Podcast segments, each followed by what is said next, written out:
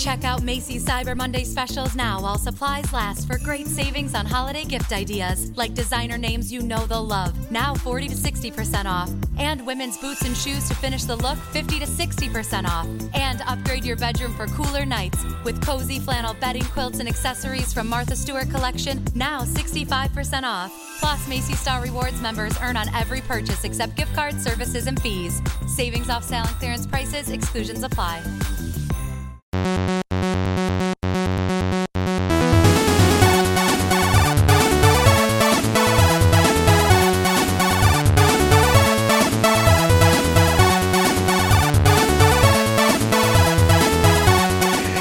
Everyone, welcome back to another episode of the Retro Gamers Podcast, episode 177. Larry here. And Anthony here. What's going on, Ann? How are you? Uh, quarantined. How are you? I'm doing the same thing. So, we've uh, luckily been preparing for this since 1986, I think our uh, slogan was for a little while. Yeah, you know, yeah, for a while we were avoiding the sun for, since 1986, and now we're being told to do that. So, Uh, yeah, no problem at all for us. so we got this down pat. Let me just fix that real quick. There we go. Perfect. Uh, so yeah, so a little bit of a different setting for me at least, uh, due to uh, home uh, uh, nine to five. Uh, my computer desk has been um, uh, commandeered, so I'm over in the Pop Funko room. As you can see behind me. Nice. So for the Yep. time being, this is pretty much going to be the background for now. And a portion, a portion of my desk has been commandeered for work, um, but I was, you know, I have an L-shaped desk, so I can fit it there. Um, but now I have, um, I also have a, a 26-inch TV on my desk as a second screen for work. So I've got a laptop screen, I've got a 26-inch TV for a second screen, and then I've got a dual monitor for my regular setup. And because my cat loves to spend time with me and walks all over my keyboards, I have her pillow on one of on one side of the desk because if I don't put it there, she just walks all over everything. so, so I so it's a little cramped at my, on my desk right now. Fantastic! Oh boy, I love it. Uh, yeah, I just have like a little like uh, like a Target computer desk you put together in like 15 minutes. So uh, really, no room for anything. There's room for one laptop, which is there, and I wish I had a dual monitor, but that's that for that. Um, so yeah, so we're gonna be here. Uh, with, you know, we're gonna be t- actually today's gonna be a fun topic. Um, we're gonna talk about it's at time again. You know, kind of unfortunately, kind of forgot what time it was, uh, but with the time of the year, it is the uh, 2020 nominations, I should say, for the tw- uh, 2020 uh, Video Game Hall of Fame. Yes. Very excited about that. I, you know, I always enjoy when this comes around every uh, every year because it's really cool to see which games are getting nominated and which ones are most deserving of the accolades. You know, at that Mhm. point, because there are so many. Um, there's so many solid, like amazing games that have defined the video game industry Oh yeah, and um, you know, and every year we get to we get to see just a few more go in. And even though it's only been, I think the Video Game Hall of Fame has only been inducting for the last few years, there are so many heavy hitters that have yet to go in. uh, yeah. No, this is actually the fifth year. To be honest with you, uh, looks like the earliest was 2015, if I'm looking at it correctly. And um, you know, just some. I mean, you know, some notable favorites: Donkey Kong. These are from years past. Donkey Kong, GTA 3, Halo, Doom, Final Fantasy 7, uh, of course, Zelda. Uh, amongst others, I'm just looking at the screen real quick. Um, Super Mario Brothers is on the list. it's I'm in sure, there as well. somewhere. Yeah. Yep. Um, and of course, this whole thing is through the Strong National Museum of Play, which is up in Rochester. So really not that far from me. Uh, and you know, next time at some point, and one of the times you come in, I think we should maybe make a weekend advent. Head up there. I think I think that's a very good episode So- that we can do. Absolutely. Absolutely. And you can go you go to World Video Game Hall of Fame.org uh, and you can vote once a day. Um basically what you can do is you vote once a day on whatever you know you, you games that you want. And then the the ballot was running from march 19th ends april 2nd so by the time this drops you still got a couple of days to vote. And um, you know it's even if you vote on different you know not one game i think like six of them maybe go in or something like that.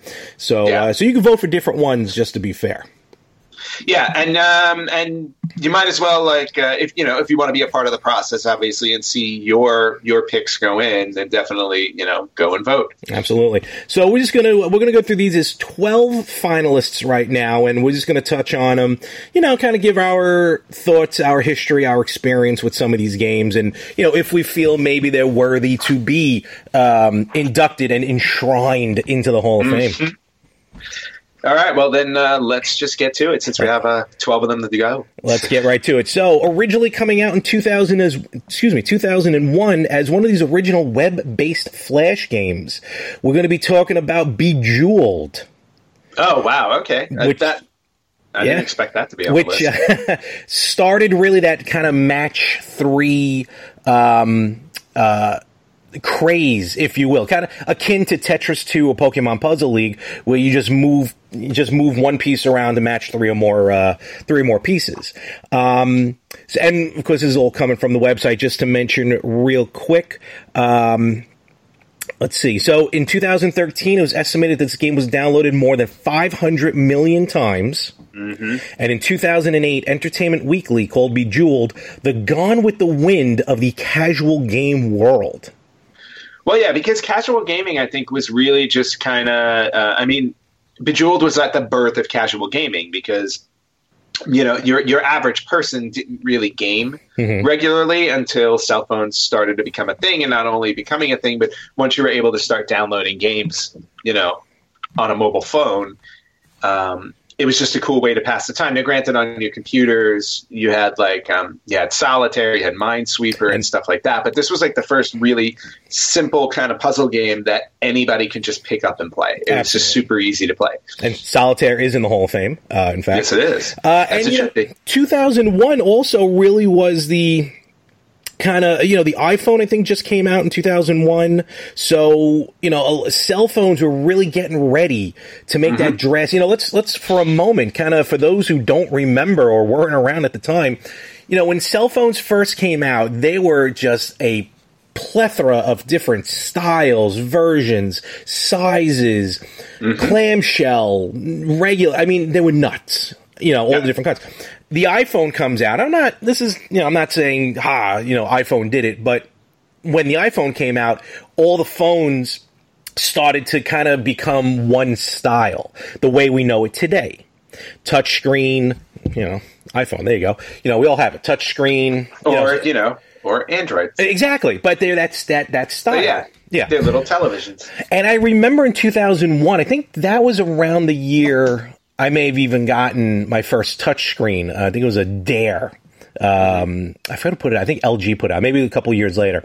But with the touchscreen and even with the regular clamshells, and I don't know if you remember, I was definitely playing some of these mobile games.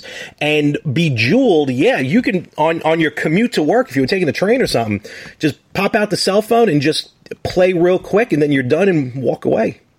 Yeah, I mean, I was a little late. I don't want to say I was a little. Uh, I was late to the cell phone game, but I actually kind of held off on cell phones at the beginning because they were they were a huge craze, and at the time, I remember saying, "Oh, I don't want people to be able to find me every second of the day.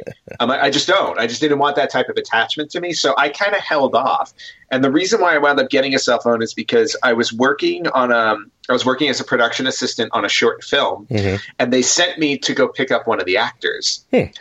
And when I went to go pick up the actors, they accidentally gave me the wrong address. Oh. So I'm st- I was standing outside of this house for like 45 minutes, and the actor's not coming out. And I'm like, well, what do I do? I, you know, I can't. You know, I'm just waiting here, waiting Yeah. here. So then I walk down the block, find a payphone because there were still payphones around, um, and I called the, um, you know, I called the producer, and I'm like, hey, I'm like, where's this actor? I'm like, and I read her off the address, and she's like, oh, she's like, that's the wrong address. Don't. So then she gave me the correct address, and I drove down the street. It was like a block and a half down, and then of course there he was standing out there, and he's like, "I've been waiting here for like an hour," and I'm like, "I'm sorry, they gave me the wrong address." And then when I came back, uh, you know, the, the producer was like, "Yeah, you should really have a cell phone if you want to work in this business," and that's when I, and that's when I went and got a cell phone. There you go. I mean, eventually would have gotten one anyway because that's just how we live today. But uh, that's a pretty funny story. Yeah, I think that was like 2003 or four. Do you remember your first cell phone? Uh, yeah, no, it was uh, it was a Motorola flip phone. Okay, all right. I had In fact, I think I still have it. really. That would be Yeah, I- crazy if you did. Yeah, no, I think it's hiding. I remember I put it in. Um, I just put it in one of my bags and Mhm. left it there. And every so often, when I open that bag, I'm like, "Oh, look!" I.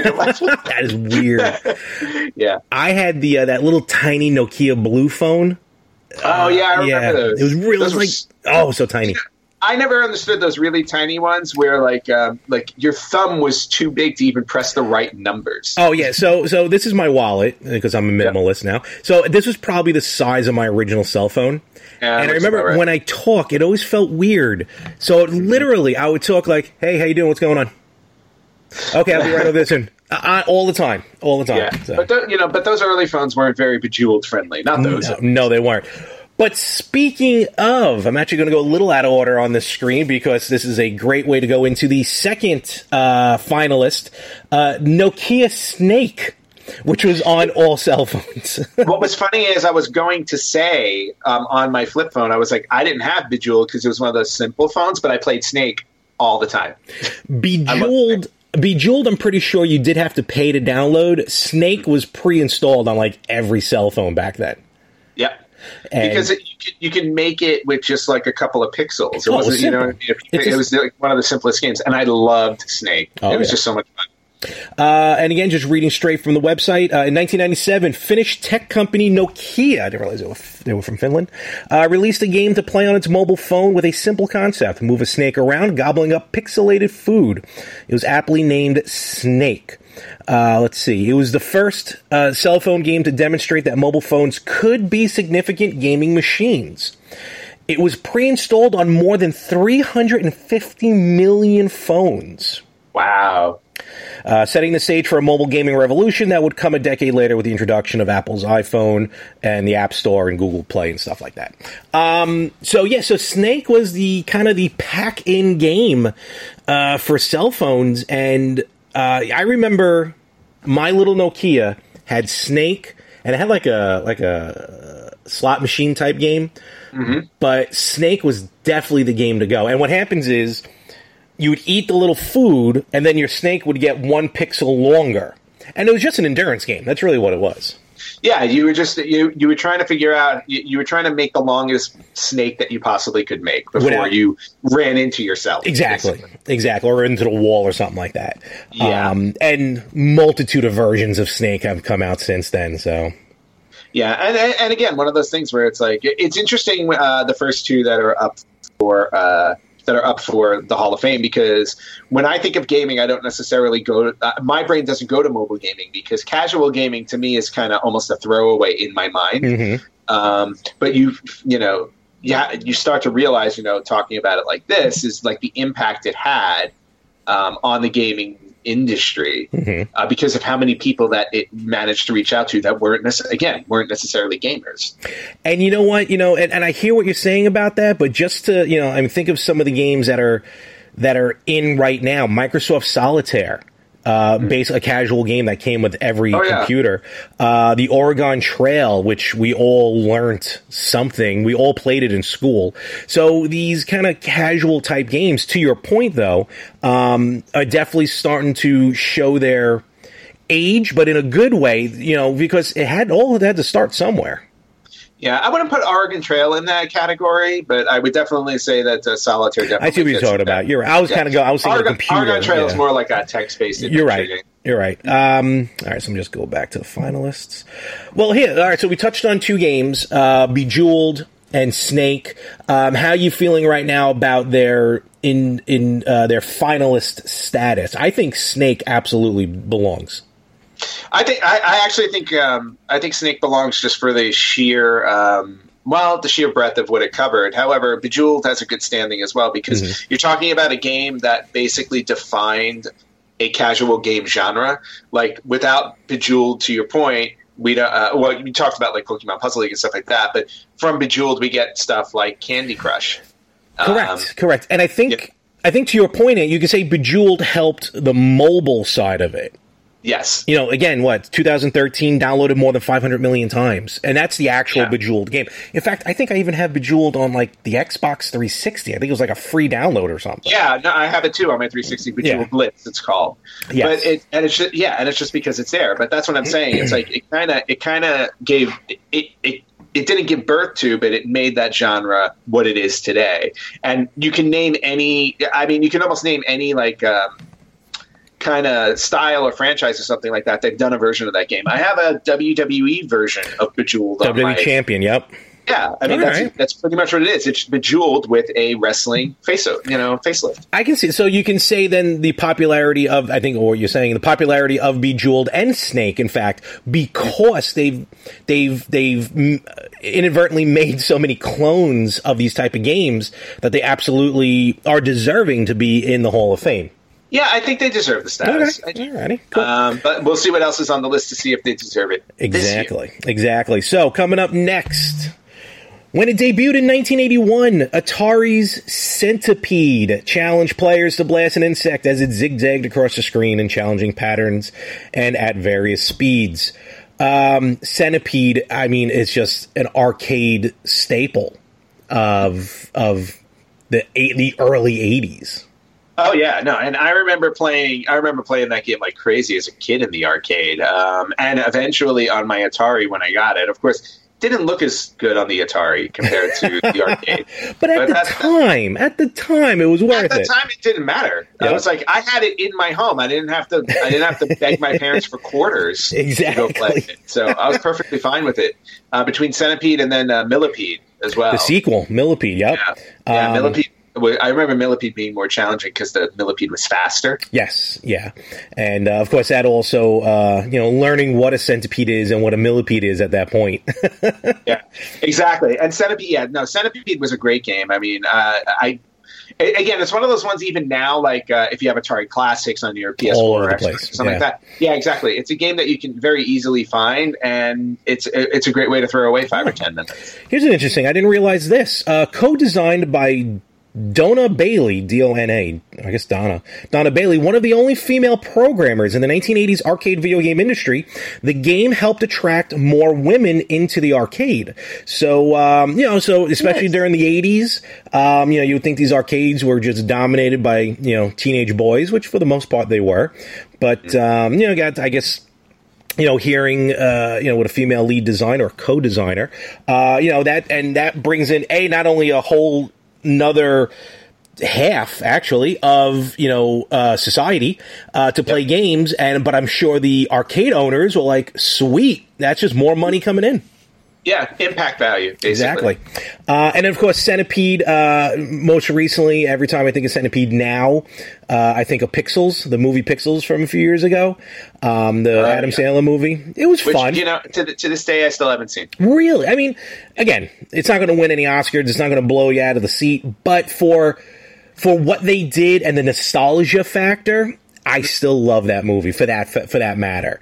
And there's a great centipede scene in it um, that does it justice. So okay. I'll get around to it yeah. at some point. That's what's good I about free time. that's what's good about Pixels. It, it, it does all the games that they feature justice. Okay, so cool. it's pretty cool.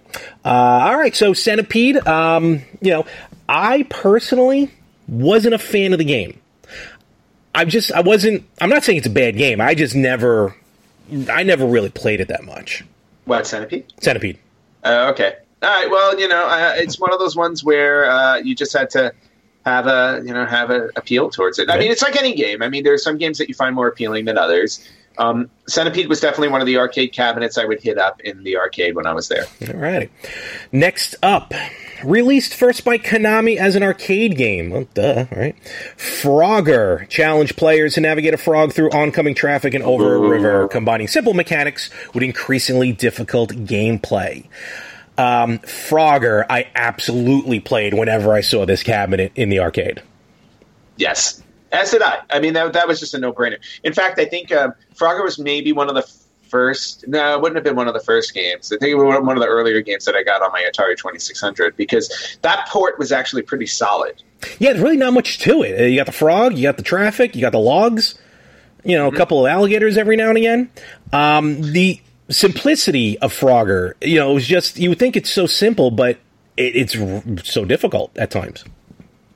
Well, yeah, I mean, there's always going to be uh, there's always going to be a challenge to it because uh, as the boards as the boards went on, the traffic got a little bit faster. You know, there was that one lane that had the race cars, I would call yes, them. Yes. Uh, that would just like come out of nowhere, and then of course the crocodile that would show up, or uh, that would show up in the uh, uh, on the end there when you're trying to jump in, um, or even in the water going across. Like they had them. So they, they, with what they had to work with, it was a very clever game. Yes, and you know, remember back then there were no final level, so all that did was just get harder and harder and harder. Yeah. I still don't understand. When was the last time you thought about your batteries? I mean, that's what they do, right? Stay unnoticed, unseen, shoved in a battery compartment, and click, your stuff works. But you're going to be thinking about this one Duracell Optimum, the battery that can make your devices work even better than copper top. Toothbrushes, faster. Screwdrivers, faster. RC cars, yeah, an upgrade without upgrading. So just this one time, do you and your devices a favor and upgrade to the power of Duracell Optimum. When was the last time you thought about your batteries? I mean, that's what they do, right? Stay unnoticed, unseen, shoved in a battery compartment, and click, your stuff works. But you're going to be thinking about this one Duracell Optimum, the battery that can make your devices work even better than copper top. Toothbrushes, faster. Screwdrivers, faster.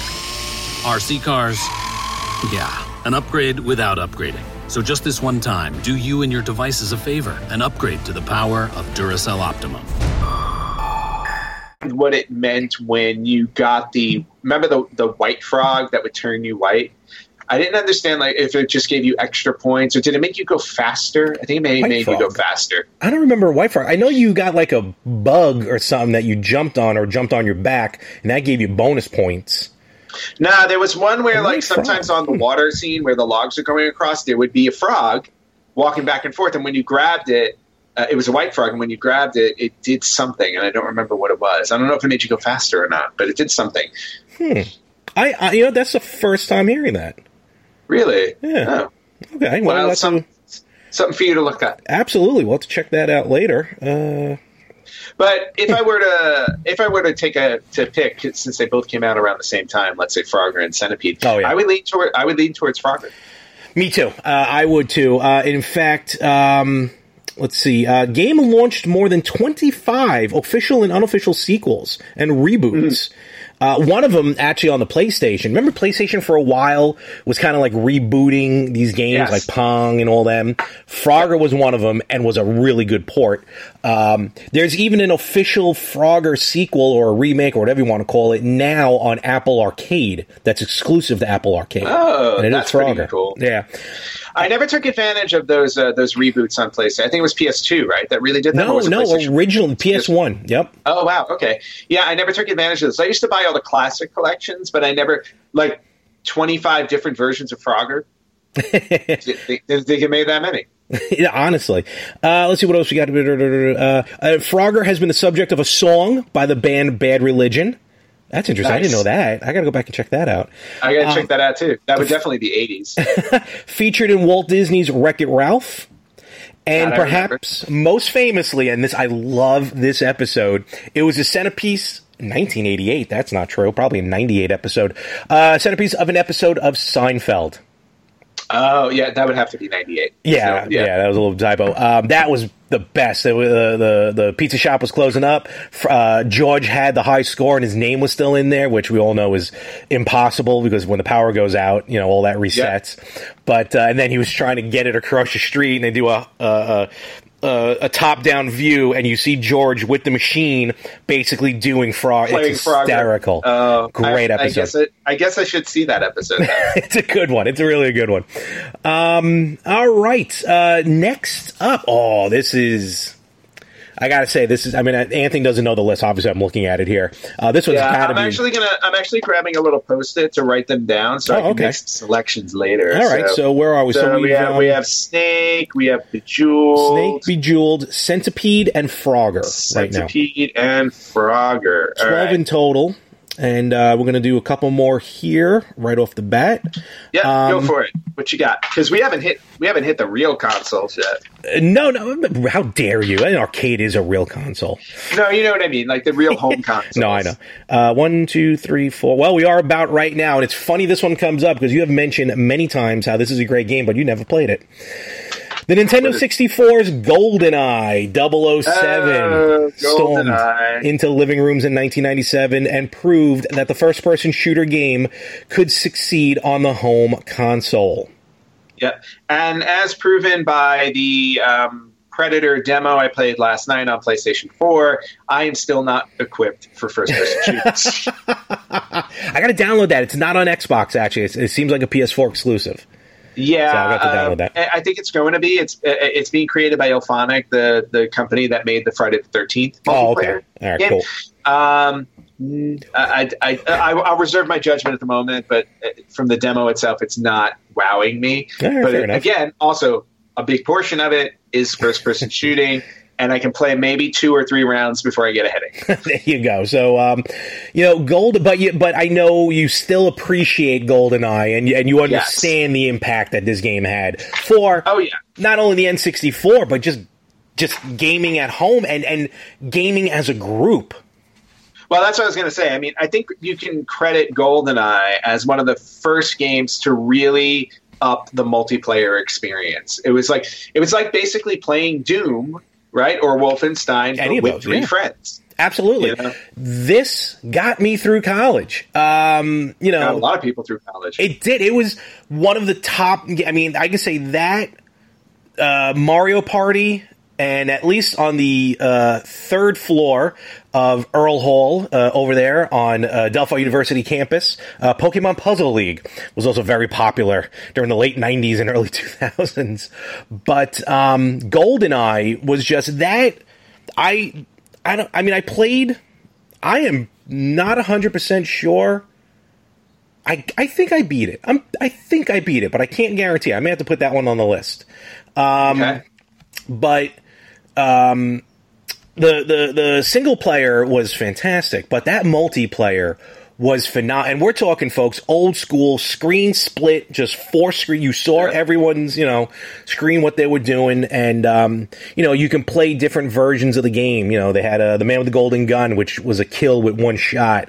Um, and then I remember we would play like uh, prison rules, uh, you know, which meant if you didn't have a gun, too bad, you were still getting shot at. Because sometimes you'd try and lay down like house rules, um, Right. But it was yeah, GoldenEye was fantastic, and based on at least for me personally, one of my favorite 007 movies.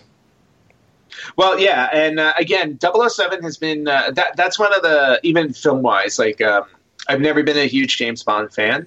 Okay. I've only seen a handful of the movies. Um, GoldenEye is not No, one of them. Pierce Brosnan. No. No, okay. No, uh, no, I've definitely not seen GoldenEye. I saw the, the really bad one with Halle Berry though. Oh, uh, uh, what the world is not enough. I think. Yeah, Well, whatever Never. Dies. I just I know that uh, just seeing the surfing scene was enough to turn me off on the film. I was like, okay. I was like, this is garbage. Um, but uh, just me. I've never been a big James Bond fan. Um, so GoldenEye for me, even even though it was a first person shooter and it didn't work for me because of my brain, um, it was not a game that appealed to me because it was based off of a, a franchise that again didn't Mhm. appeal to me. So it was just one of those things where it didn't line up for me. However, um, again, the gravity of this game and the importance of this game and how it defined the genre, um, yeah, it's, it's just you know it's it's worthy of inclusion in the Hall of Fame. And what's great about this one is it was remade later on for the Wii. And it was GoldenEye. And what was great is basically the exact same game. It came packed in. It came with a gold uh, Wii Classic controller, which is very fun. Uh, Nice. But what they did was, even though it's still called GoldenEye, came out during the Wii, and Daniel Craig was James Bond, so they replaced Pierce Brosnan with Daniel Craig in the game, and they just kept going with it, which I thought was pretty interesting. I, would say that was a good move. Pierce Brosnan though was my favorite Bond, and I know I'm going to get a lot of hate for that. Is but he? whatever. Honestly, I love Pierce Brosnan. Okay, I'm not saying the others I are- can't. Whoa, whoa, wait! I can't. I can't really talk to it. Um, I just know every other Bond fan would probably kill you. Oh, probably you know Connery and Moore were fantastic. Timothy Dalton, eh, but for me, it was Pierce Brosnan. So we'll. Well, uh, fair enough. I'll wait for the comments on that one. Uh, Oh, boy. okay, and then uh, uh, one more here, and then we're just going to take a quick little break here. But we're going to talk about this one. This, uh, hmm, this again spawned a lot. So let's go right into it. Launched in 2005, Harmonix's Guitar Hero challenged players to unleash their inner rock star by following on screen notes and strumming to the beat of popular music on a plastic guitar. Yes, and you you you know how I feel about guitar. Oh, it's it's and let's talk. Let's back up for one second. I think it was uh, uh, before the Castlevania episodes. One before that, we were talking about um, amplitude, and we were talking about frequency. frequency. Oh, maybe when we were live on on on uh, Instagram. Uh, which, yeah. by the way, Instagram, uh, check us out, Retro Gamers Podcast. Randomly, me and Anthony are going to hop on there, do a live, just to talk and you know, interact with people during this whole time. So uh, be on the yes. lookout for that. Um, but yeah, and you know, uh, you know, uh, amplitude and frequency. Which uh, now that I have my PS2 hooked up, I can't wait. I got to find those games. Um, yep. Those at first, before we get into Guitar Hero, you know, those games are very addicting with the rhythm based hit the button at the, and, and, and time with the music. Yeah, I mean, um, they they kind of took a they kind of took a concept that to me started in my you know in my gaming experience kind of started with PaRappa the Rapper on okay, PlayStation. Fair 1, enough. Yep. Where you had to press oh. things in time. Hmm. Yeah. Um, and so, but then you know, when Frequency came out, not only was it um, not only was it different in the sense of you were only focusing on hitting the notes, like there wasn't an overall gameplay outside of it. It was mm-hmm. just you're playing the song, you're hitting the notes, and you're you're choosing which ones you're hitting. Like in mm-hmm. other words, like you had tracks for guitar, drums, singing, but they licensed music, so you were playing actual songs you heard on the radio. So yep. there was there was a you know there was there was huge interest in that. Um, and you know, and now fast forward to Guitar Hero, where you're literally playing. Well, you know, you're not playing a real guitar, but you're playing a controller-based version of guitar for these songs. And I'll never forget um, Guitar Hero, the first one, yes, monumental. The second one, the track list on the second one was amazing, and then they topped that for me when they came out with Rocks the '80s. Yeah, because Rocks the '80s, I played and I basically played until my fingers quote unquote bled, uh, which, which, which in that case would be carpal tunnel. uh, Guitar Hero, I was, I think I I got in on it probably like Guitar Hero two. Uh, I don't think I really played the original Guitar Hero. Um, but Guitar Hero, the you talking about like those spin-offs. Guitar Hero Aerosmith, Guitar Hero The Beatles, uh, yep. ACD, ACDC Live. I loved that one. Yep. Um, Metallica, I think, had one too, didn't they? Uh, careful, we may be dipping into rock band. So, uh, okay, but still, rock but, band though is all part yeah, of that genre. Say, no, no, I was going to say without Guitar Hero, we probably we may not have gotten rock band. Correct. And Rock Band brought in, introduced a bass, drums, singing, and yep. you know, you mentioned you were not playing with a real guitar. There is a game though. I think it's called Rock Star or something, or Rocksmith. Rock, Rocksmith. Rocksmith, where yeah. you actually hook up a real guitar. Yes. I wanted to pick up that game just to see if I can learn how to play a guitar game because I, I, want, a long time ago I tried. It, playing guitar, I, I and think, I failed miserably. me too, way long ago. Also, because the guy didn't want to teach me because I was left-handed. Um, but with Rocksmith, I heard, I think as a, like, you're not going to probably learn, learn, like, you'll learn basic stuff, and I guess as you keep doing it, you'll, you'll yeah. get the hang of it. But if you're already playing a guitar, like, people I know who already are good at guitar cannot play Rocksmith because you have to go through the tutorial, and it's just, uh, it's too slow for them. Right. it's too basic. But Guitar Hero, probably one of the few uh, games, eventually Activision took it over, that has quite literally appeared on every console. Yeah. That was available at the time, including mobile. I had it on DS. oh yeah, I remember that. Yeah, no, it, it's it, it, spanned every single console, so there was no like you couldn't get away from it. Um, and, and, that, then, and that was the great thing about it because uh, and uh, uh, Guitar Hero just made you feel like you were part of the music. Absolutely. Um, yeah. Well, not only that, but eventually remember the downloadable tracks.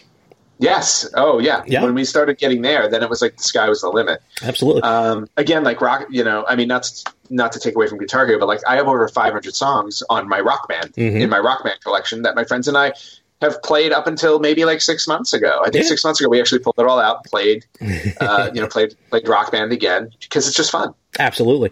Uh, started with Guitar Hero. Guitar Hero series has sold more than 25 million units worldwide and more than 60 million tracks. I don't know what that wow. means. Nice. Earning more than $2 billion. Wow. So that's a lot okay. of money. So, uh, Guitar Hero putting it on the list. Uh, again, I feel like it's definitely worthy. Um, of the Hall of Fame. Uh, we'll see as far as if it's worthy for 2020, seeing what the rest, we Yep. have six more to talk about, Yes, which we we will in a moment. We're going to take just a quick break. Uh, I mean, it's going to be real quick for you because it's probably just going to be instantaneous. But uh, we'll be back to talk about the rest of the 2020 Hall of Fame, Video Game Hall of Fame. All right, Larry, it is time for this week's retro birthday. Oh, and okay. I have a really extra special retro birthday for us this week. All right, what comes out? Um, and, uh, you know, normally our retro birthdays focus on a specific game or console, but I would like to point out this week's retro birthday. It um, happens to be something a little bit beyond that. We are celebrating the 40th retro birthday Oh, of one Mr. Larry Mormon. Oh, oh,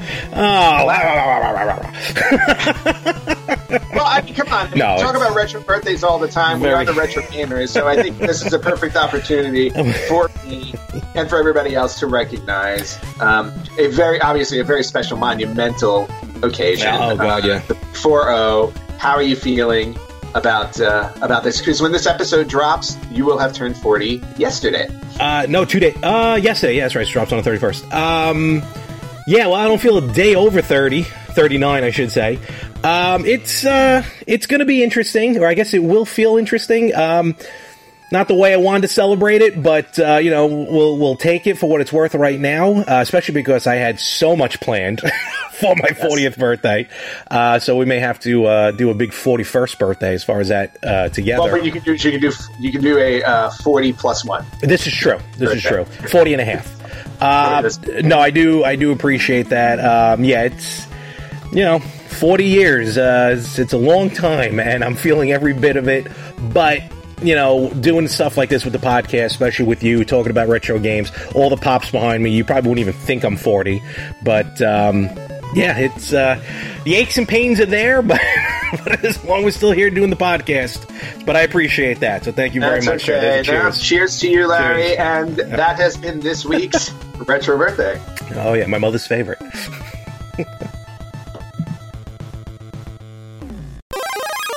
All right, so we're back. Uh, we are going to continue on. We have six more nominees, if you will, finalists, actually, as they're called, for the 2020 Video Game Hall of Fame. If you're just tuning in right now to the podcast or YouTube, I don't know why you're jumping halfway in, but you're doing what you're Right. doing.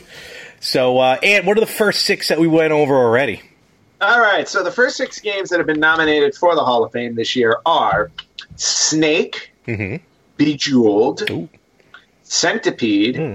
Frogger, Okay. GoldenEye, and Guitar Hero. All right. So very insect heavy in the beginning, but then we saw branching out. yeah, exactly. We, we, we, we not got- insect, got- animal. Yeah, we no, we got yes. We, we were very insect, you know, insect amphibian driven Mm-hmm. uh, in a way. Uh, but um, but yeah, so now we got uh, we got another six to go, Larry. So let's uh, let's kick it off. Let's get right into it. All right. So, uh, uh, let's see. If I'm not mistaken, this may be our first and no, not only, but our first PC game uh, designed by Sierra Online co-founder Roberta Williams. King's Quest from 1984 Ooh. introduced I- players to a fantastical world of Daventry. Yes, King's Quest. I loved King's Quest. Did you I play it? Yes, I did. Oh, thank goodness, because I do not. I've never played this game, and I kind of thought this was going to be the one that we were going to kind of stumble through. uh, no, we're probably going to stumble through it a little bit because I, I don't remember which one I played. If it was like four or five, but Mhm. um, I had I had a King's Quest um, set. In Oh. fact, I got to see if I still have it Uh-oh. in my good. So this is my this is my PC game um, binder that I've had since the early to mid. yeah, you had. To, I remember that from back in the day. Yeah, I've never gotten rid of it. And, you know, it's funny when I go through this and I see, like, the, the discs that I stuffed in here, because a lot of them aren't aren't really PC games. Um, Oh, but I, so some I of it's remember- cheating. No, what? Some of it's cheating. Well, no, but here it is. Right here. Oh, yeah, look at that. Collection. Right there. Nice. So um, I did, yeah. So I did have the uh, King's Quest collection. Uh, this was I bought this back in. Wow, this was for Windows 2000 XP. So this was kind of somewhere around 2000 that I bought that. Wow. Okay. Uh, but what was really cool about it was, uh, yeah, they were just these really cool. I almost want to say they looked eight bit, eight bit adventures. Mm-hmm, mm-hmm. and here comes a cat. Um, pillow. Go to go to your pillow. I don't think she's interested. There she goes. There, pillow. um, so, so, no pillow. Podcast. Yeah, we're podcasting. You don't want to be on? Okay. Um, so yeah, so King's Quest was just really, you know, again, um, I didn't get too far into the games. I'm not going to lie, but Mm-hmm. they were they were really interesting in the sense of when they came out around the time, you know, when they came out in the 80s, they were very, um, they were just special games because you got to go on a literally like this fantasy style quest throughout the land of Daventry. Um, and you know, you, you run into all of these encounters and stuff like that. And it was just, it was just kind of a fun, new way of playing because you know it was it was also one of the games I remember first game I remember playing where it's like you walked off screen to a new screen Okay. um, and it was like just what really your cat's cool. doing right now. Yeah, basically. Walking No, off screen to a new screen. My water. um, So the fairy tale setting. maybe maybe next time give you give your animal some water. but she ju- she just drank water from her bowl, and that, but now, now now it's like, oh, that's yours? No, it's mine. That's fresh. When was the last time you thought about your batteries? I mean, that's what they do, right? Stay unnoticed, unseen, shoved in a battery compartment, and click, your stuff works. But you're going to be thinking about this one Duracell Optimum, the battery that can make your devices work even better than copper top. Toothbrushes, faster. Screwdrivers, faster. RC cars, yeah, an upgrade without upgrading. So just this one time, do you and your devices a favor and upgrade to the power of Duracell Optimum.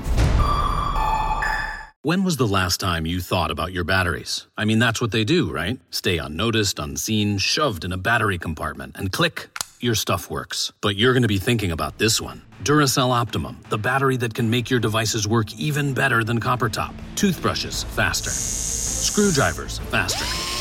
RC cars, yeah, an upgrade without upgrading. So just this one time, do you and your devices a favor and upgrade to the power of Duracell Optimum.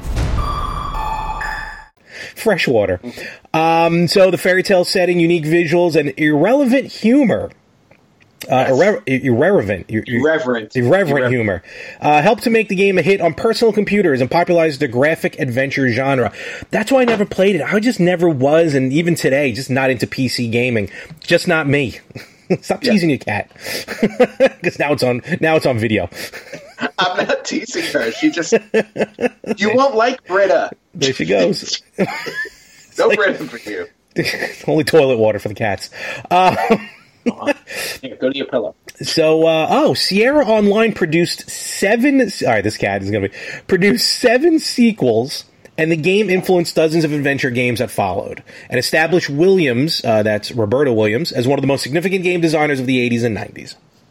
Yes. Um, so again, uh, not that much experience with it, but from when I remember play again, I probably haven't played it in like 25 years. enough. But they did they did release a oh she's mad. Um, they did release a um, did they uh, they released a newer version of King's Quest on the PS4 and Xbox One if I'm I not mistaken. think so. Uh, I was just trying to look it up as we were talking here. Um, Yeah. There was uh, where did it go? Uh, blah, blah, blah, blah, blah. Uh, King's Quest: The Complete Collection came out in 2015. Um, let's see, and then there were other versions.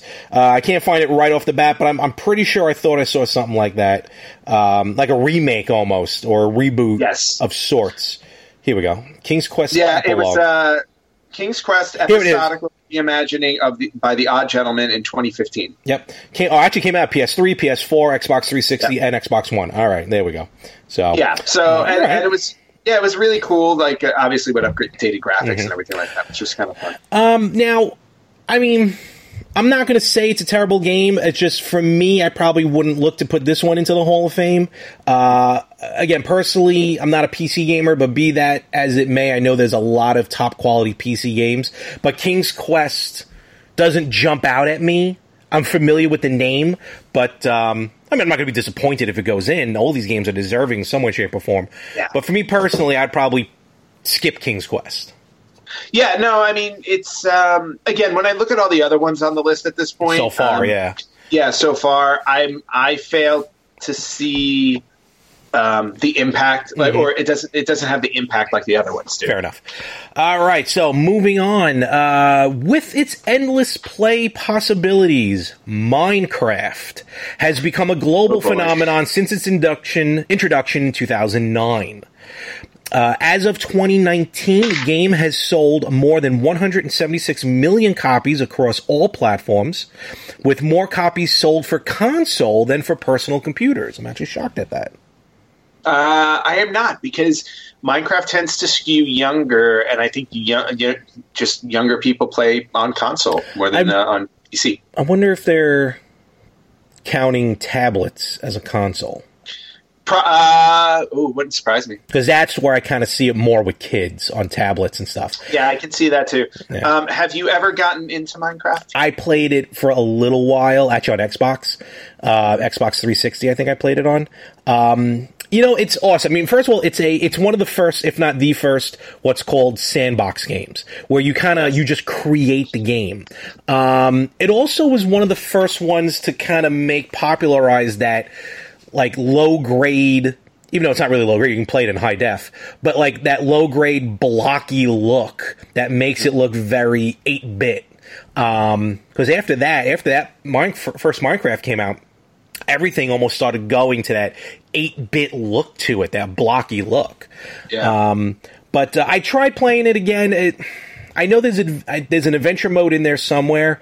Um, in fact, just last night I was I was just going through YouTube, and on the PC version of Minecraft, you can actually download a, a mod where you can make. I, it blows my mind how this works. I still haven't figured it out. A one to one scale of the planet Earth in Minecraft.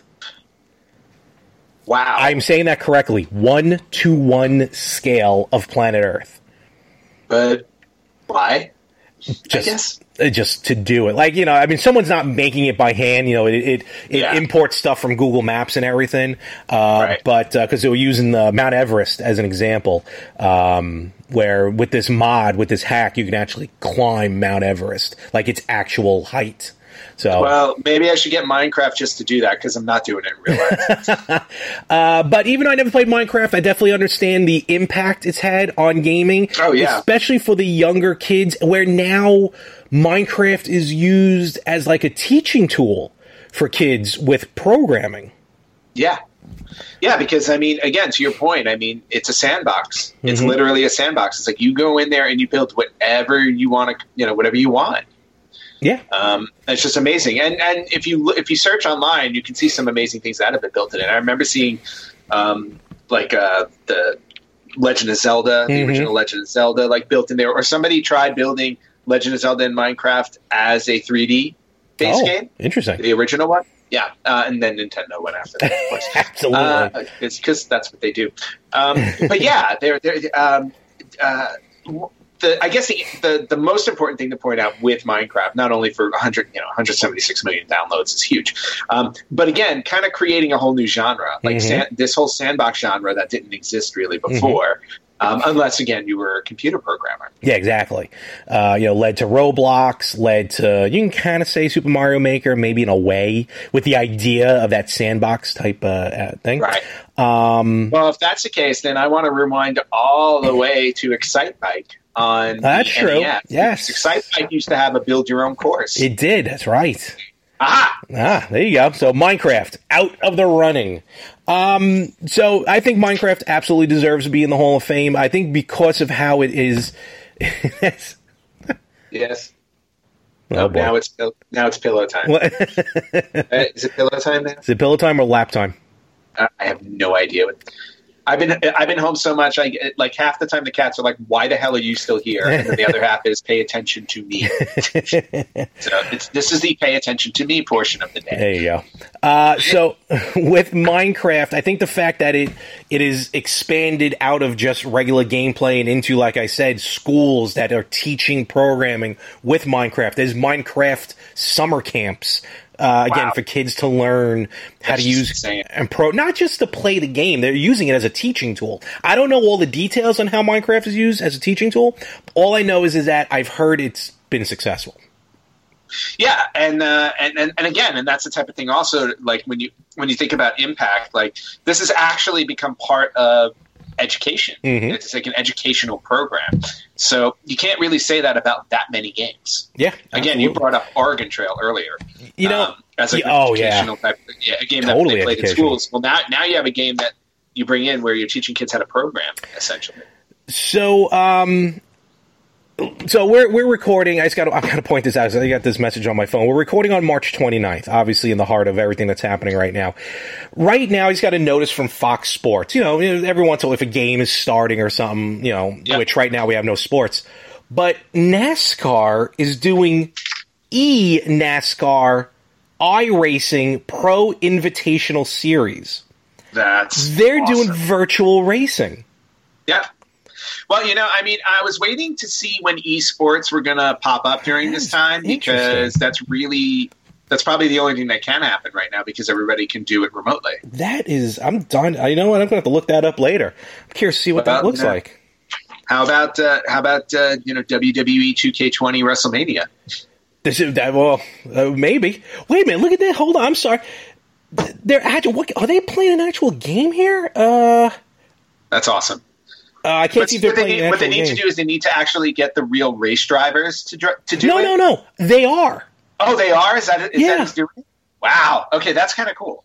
Um, the four drivers moving in will join 31 former or active drivers from the NASCAR Cup Series for the main event. Should any Cup drivers add or drop late, blah, blah, blah, blah, blah. Um, that is crazy. I wish I knew what game, actual game they're using. This That's is kind of awesome. that's funny. All right. Well, that's where we're at right now, folks. So Okay, soon to be in the Hall of Fame. interesting. yeah, right.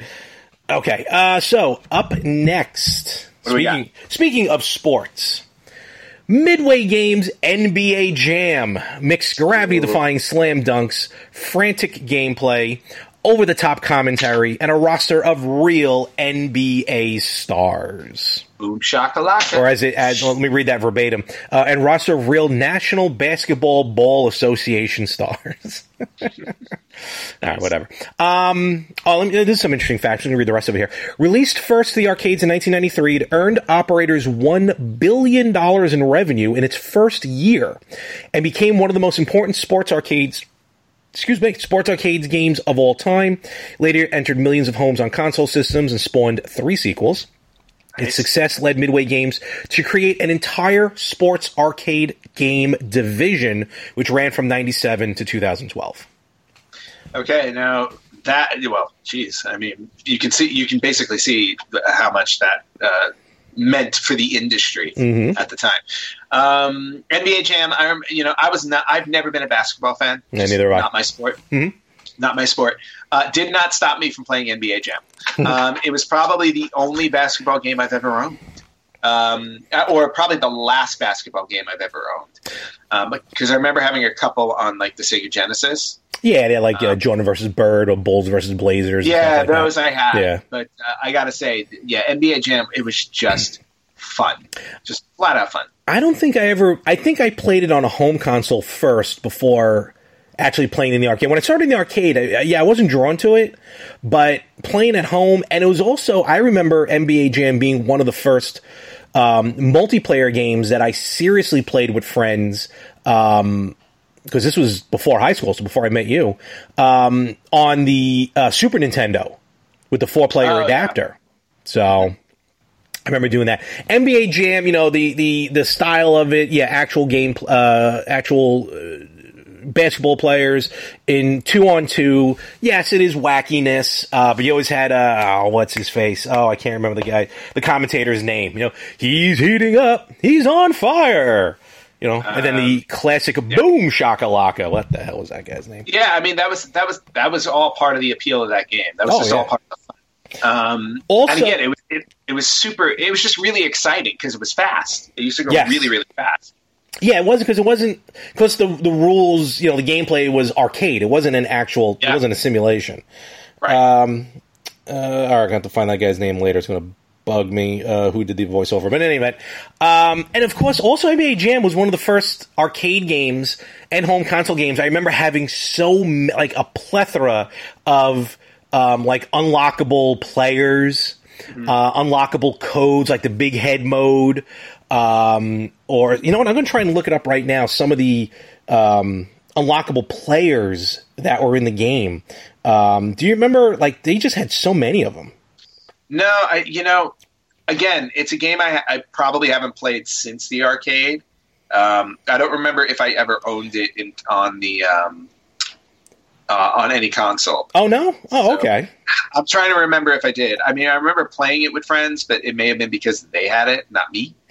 uh, Um, and remember, also on a side note, it did launch like football, NFL Blitz, uh, Oh, hockey, yes. two on two open ice challenge, I do remember that one. and for baseball, MLB Slugfest.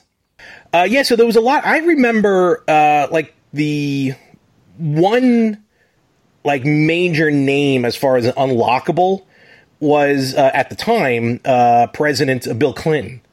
Yes, I remember um, him being very, very Yeah, nice. he was. He was. He was in there. Uh, well, here I have the list of the bonus characters. Oh, yeah, I was, yeah, I was trying to find it. Okay.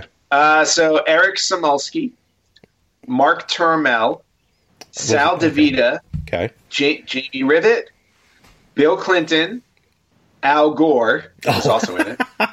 Uh, Dan Weasel Feinstein, Mm-hmm. Asif Chow Chow Chowdhury, Sure. uh, Tom Scruff Rademacher, Eric Kabuki Kuby, Warren Moon, George P. George P. Funk Clinton, Oh, yes, George- that's right. and Air Dog. I think also the Hornets mascot made it to one of the versions, and I just read they never Yes. made it never made it to development, but they were thinking about putting in Godzilla and Bart Simpson. Oh, that would have been cool.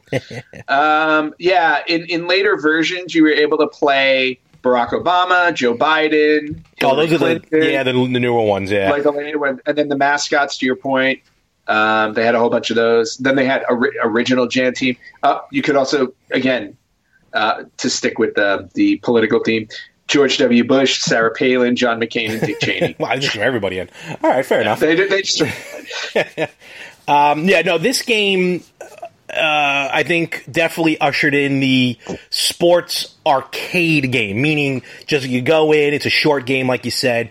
yeah. You know, you're not really playing with the traditional rules as much. But uh, I NBA Jam, I think, definitely deserving to be in.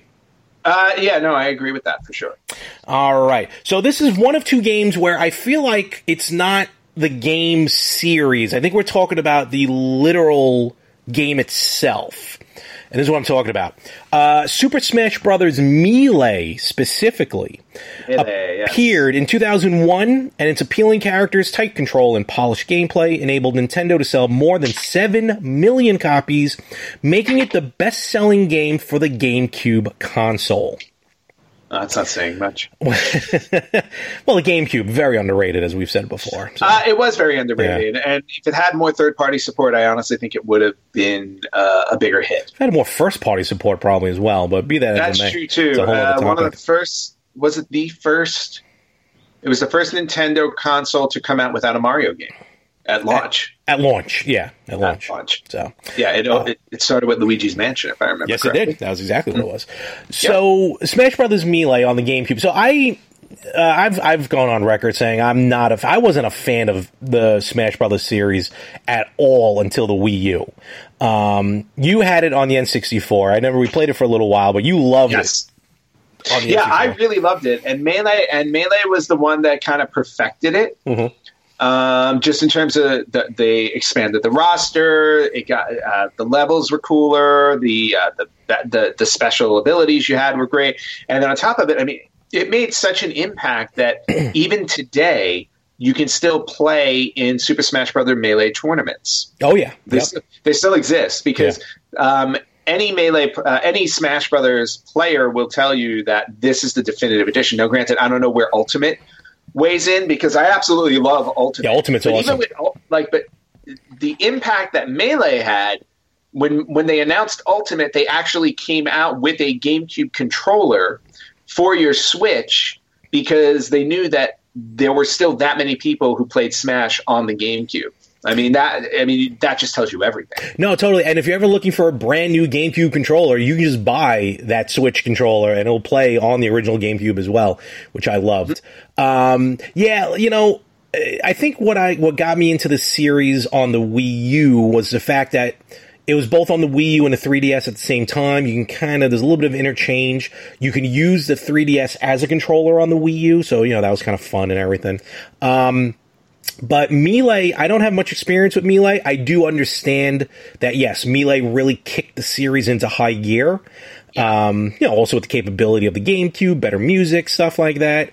So, Yeah. um, I think Melee as the representative for the entire series, I think is well, well deserving.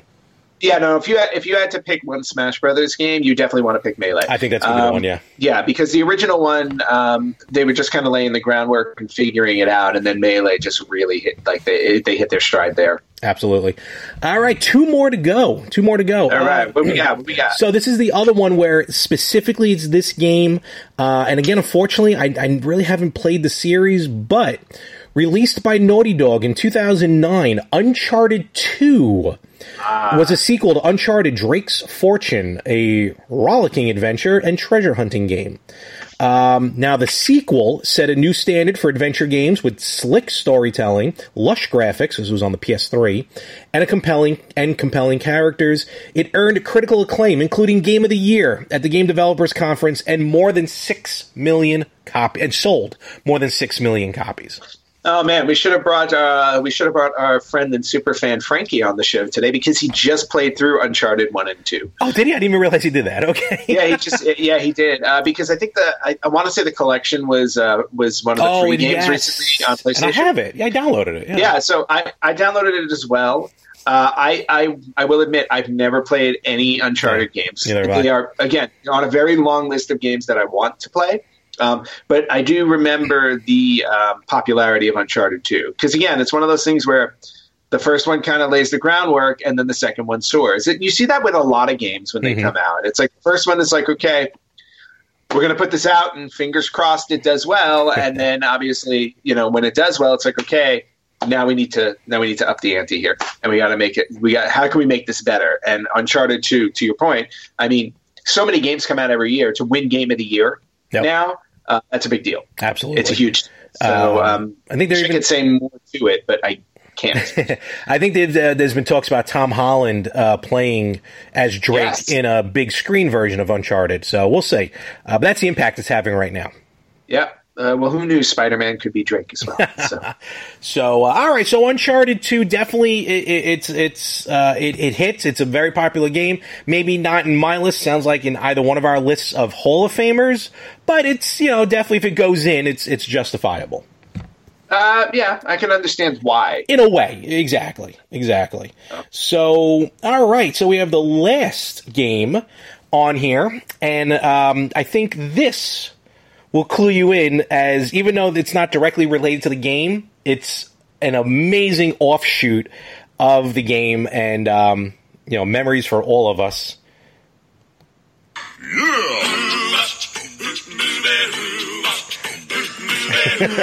wow you can stop that now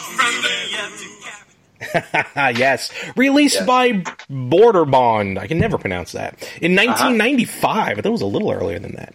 Where in the world is Carmen Sandiego spawned one of the best-selling edutainment uh-huh. franchises?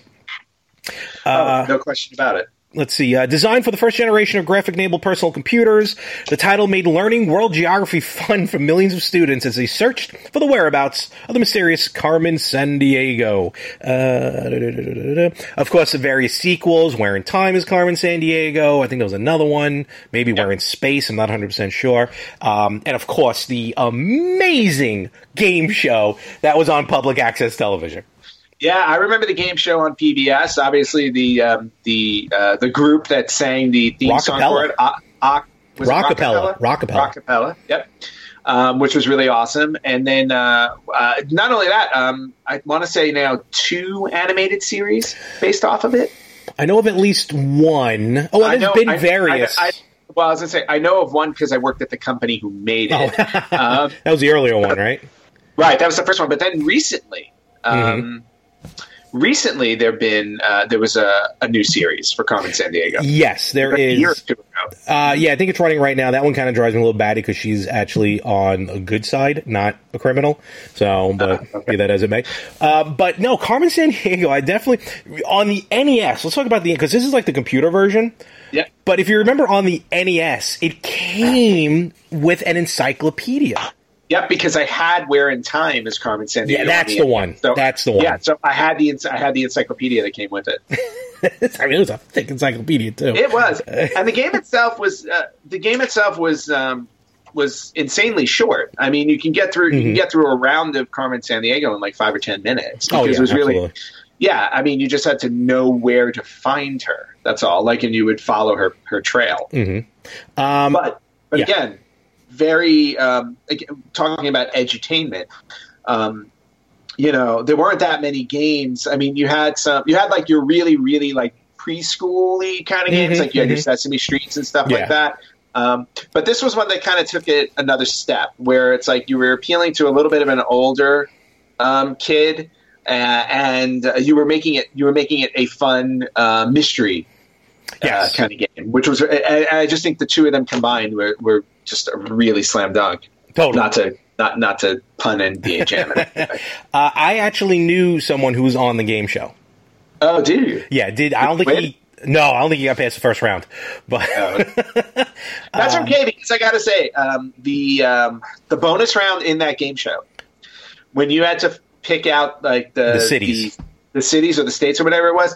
I always felt so bad when um, when kids got Africa because I didn't know I didn't know where anything was in Africa Mhm. when I was watching that show. So I I always marveled at kids that would win with the Africa Yep. uh, with the Africa board because I was like wow I was like that's that's some good geography right there. and then like you like to get the United States, like this is a piece of cake. But here's the thing: I don't think anyone ever realized when they're playing the game, they're looking at the map upside down. So I'm just saying.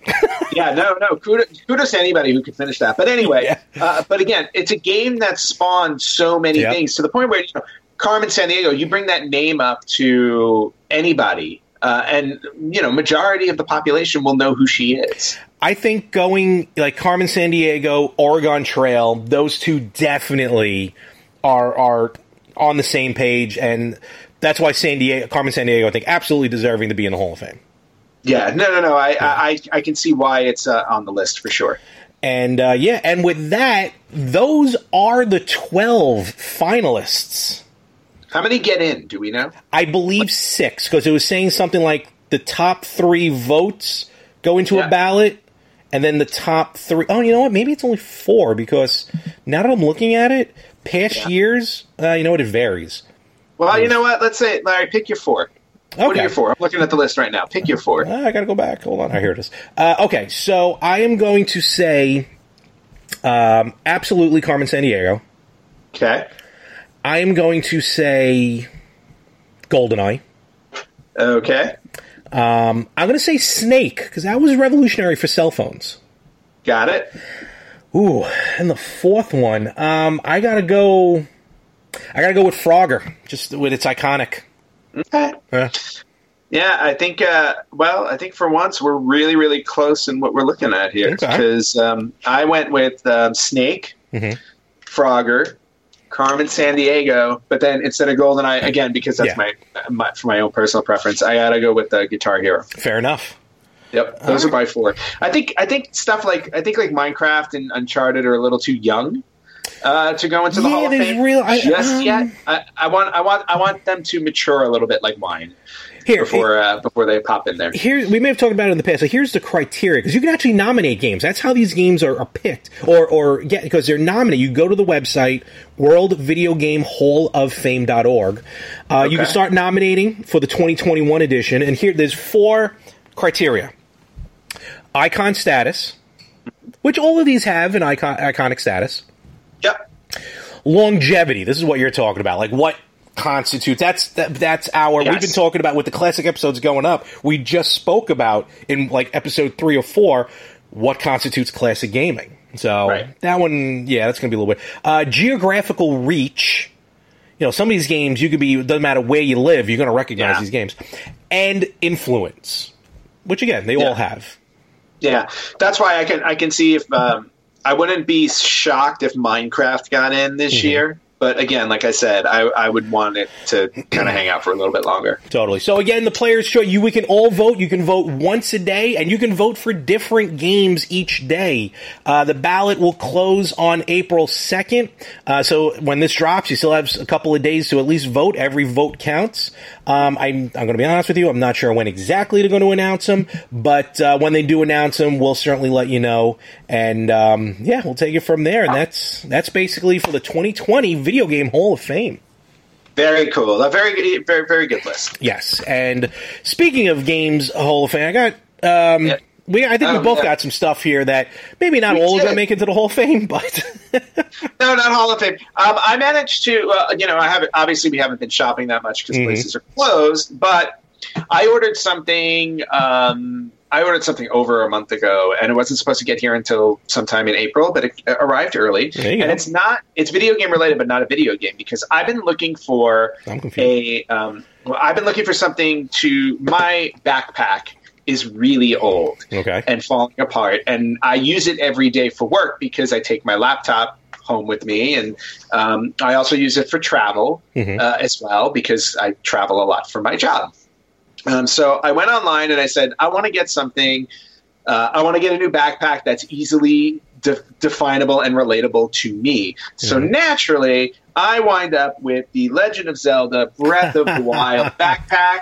That is awesome looking. Look at that. That's really cool. Um, this glows in the dark. oh, really? This will actually glow blue, Oh, that's cool. like the like the Breath of the Wild um, Like logo. the tablet, yeah. Yeah, like the tablet, um, which is great. Uh, the Sheikah slate, actually. Yes. Um, and uh, you know what I find what I find funny is that I didn't notice this when I bought it, but like they, they I, there are all of these things on it. Oh, yeah. There's all those straps to keep it going. Yeah, there's a lot of straps. There's a thing here for you know to hold a bottle for a drink and everything like that. Um, and again, knowing my age, I noticed this. I said, "Well, what, look at this newfangled thing. It's got a USB. Uh, oh, look at that. It's like a and then it's rechargeable. Yeah, and then it's got a headphone jack, That's pretty cool. which is cool. But now I'll be damned if I know how you're supposed to charge it though, because when I look on the other side, like they give you the wires to install, but I have to. I guess I have to put a battery. I have to attach a battery to it. Otherwise, it's pointless. I don't. I don't know. Did instructions come? I mean, it's weird to say. Did No, instructions come with your not. backpack? No, it did not. It, no, I did not get instructions with the backpack. But look, it has you know a slot for Oh, the computer yeah. and stuff. Um, but no, I'm assuming what it is is is like there's a little net in here, Mhm. so I can put I can put a portable battery I guess. And, And then just runs up, through. Yeah, and don't then just run it there. The other option I think I can do also, especially for like the uh, the headphone jack, is hook it up to my phone in my backpack. Well, that definitely, yeah. Yeah, so, um, so, but all in all, I mean, it was just a, a really cool thing. Very excited. I'm curious to see how it glows in the dark. Um, yeah, that'd be interesting. But that also involves me having to put it out in the sun for a little while, so we've got I've got some time. Fair So enough. But yeah, that was that, that was the one thing I did pick up. Nothing game wise, unfortunately. All right. Well, Uh, I got. except really quickly before you go, I'm sorry. there is a mega March sale going on right now. Oh, on, okay. On the PlayStation 4, so definitely check that out Mhm. and see what's on sale. I believe in my cart currently I have Slender Man: The Arrival. he was on Uh, that. I'm, yeah, I'm going to download that. It is a whopping two dollars and fifty cents. There you go. Yeah. So even if it's bad, it's still worth it. There's also a sale going on on the Switch, and there are a bunch of games on there for like under a dollar. I saw Switch games. It's crazy. Some of these games Yeah. drop like ninety percent, and it puts it under like a nickel. Yes. so, uh, what did you get, Larry? All right. So, well, first, I just want to mention this. This I picked up on eBay. Uh, so, I was on uh, Facebook and um, uh, I was in a chat room, which I'll mention in a moment. Not a chat room, but a group. Uh, and they sh- they uploaded a video, which I never realized. First of all, this is the PlayStation Underground magazine, which came out uh, in the late 90s, I believe. And there's two discs in here, two playable discs. So the magazine, you actually they call it a magazine, but you play it on the PlayStation. Got it. um, it. It's loaded with a couple of demos, some interviews. Uh, when you mentioned PaRappa the Rapper, what they used to do with this, they'd be codes. Like they would actually tell you some codes, but there's also some codes or, or unlockable features or whatever you want to call them that you can download directly to your memory card. And one of them, I think, was PaRappa the Rapper, where if I remember it correctly, is it in here?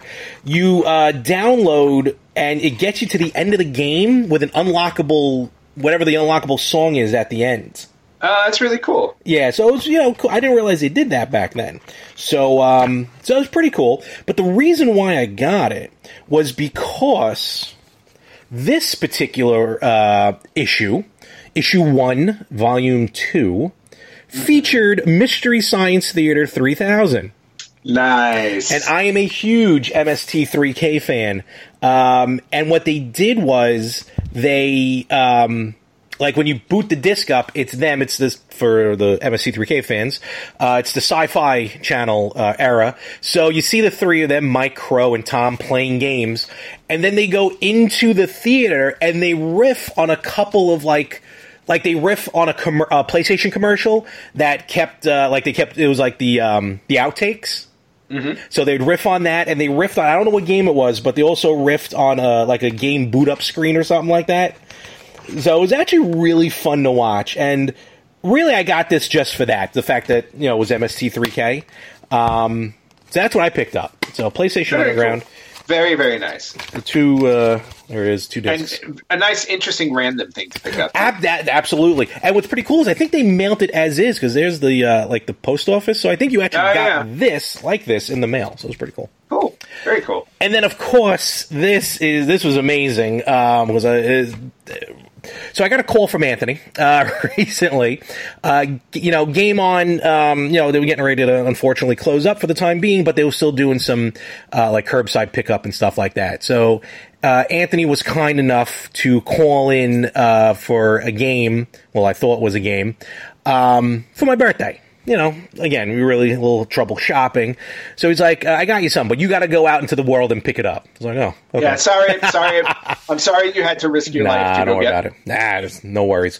So I'm like, okay. So I go to the store. They they hand it over to me, and then when I get home, uh, I'm just I, I it's I was floored, and and I texted you, and and I still mean it. I was floored.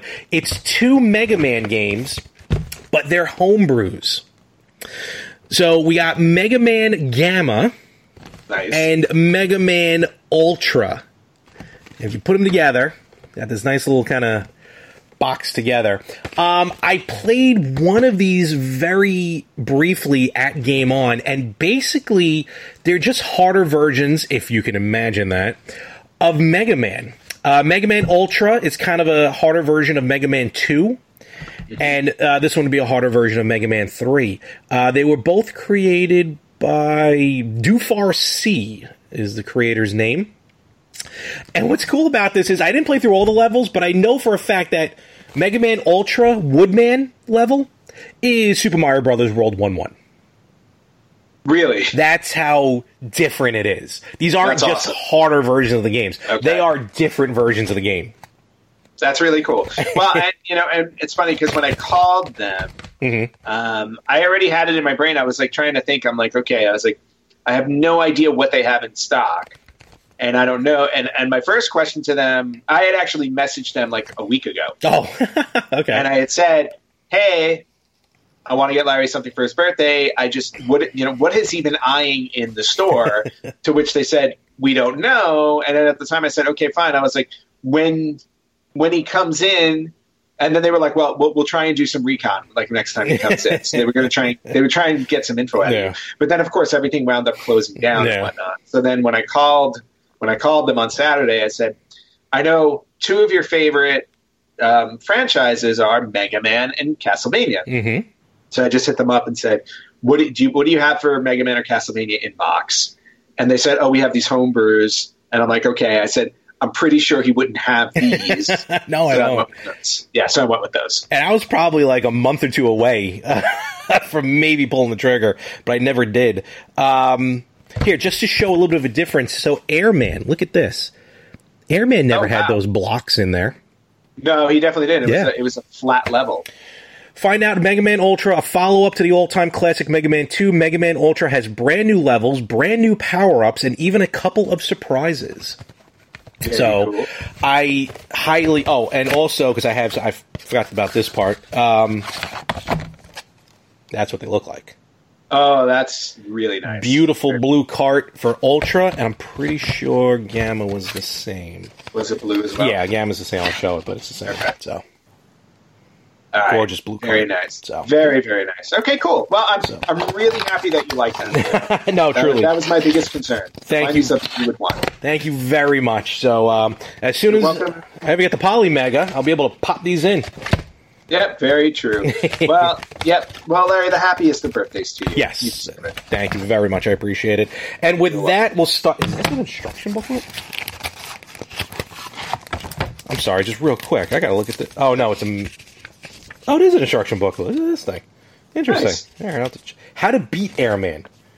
Okay, that's very Uh, specific. basically- oh, all right. Well, uh, you know, because people do struggle through Mega Man games. I guess so. awesome. All right. So with that, Anthony, again, thank you very much. I truly appreciate You're it. And uh, with that, we will wrap this up. And uh, Ant, let them know where they can find us on social media while I try and put this away. Yep. Uh, you can find us on the retrogamers.com. You can find us on Facebook at facebook.com slash retrogamerspodcast, Instagram at retrogamerspodcast, Twitter at retrogamerspod, uh, or you can email us at email at theretrogamers.com. Yes, and with that, uh, everyone, you know, continue playing games, continue having fun, maybe with some multiplayer games, and uh, that's what we're doing as well. Trying to Yep. Also, stay steady. uh, most most importantly at this time, Oh. stay home, stay safe. You stay home, you save lives. Very important right now. So we hope everybody is doing their part.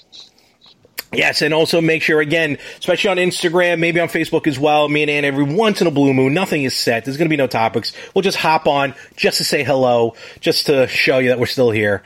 And uh, with that, folks, we're going to catch you right here next week on the Retro Gamers Podcast.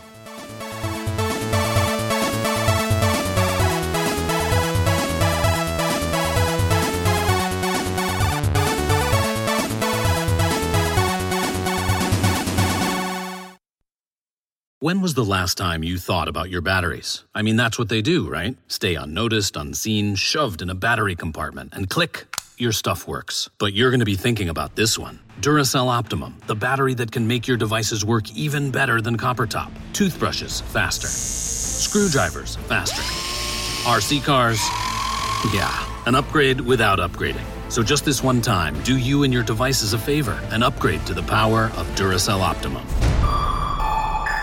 Alex Guthrie here. Check out my latest episode of Remodel Revolution. Hey, maybe you need some remodeling advice. Maybe you just need a good laugh. Maybe your other half was right all along. Learn some secrets from the pros. Get some good common sense advice about your home. You might find we've made some of the same mistakes. Listen, there's nothing a little bit of humor won't fix. And don't forget to subscribe so you never miss another episode of Remodel Revolution.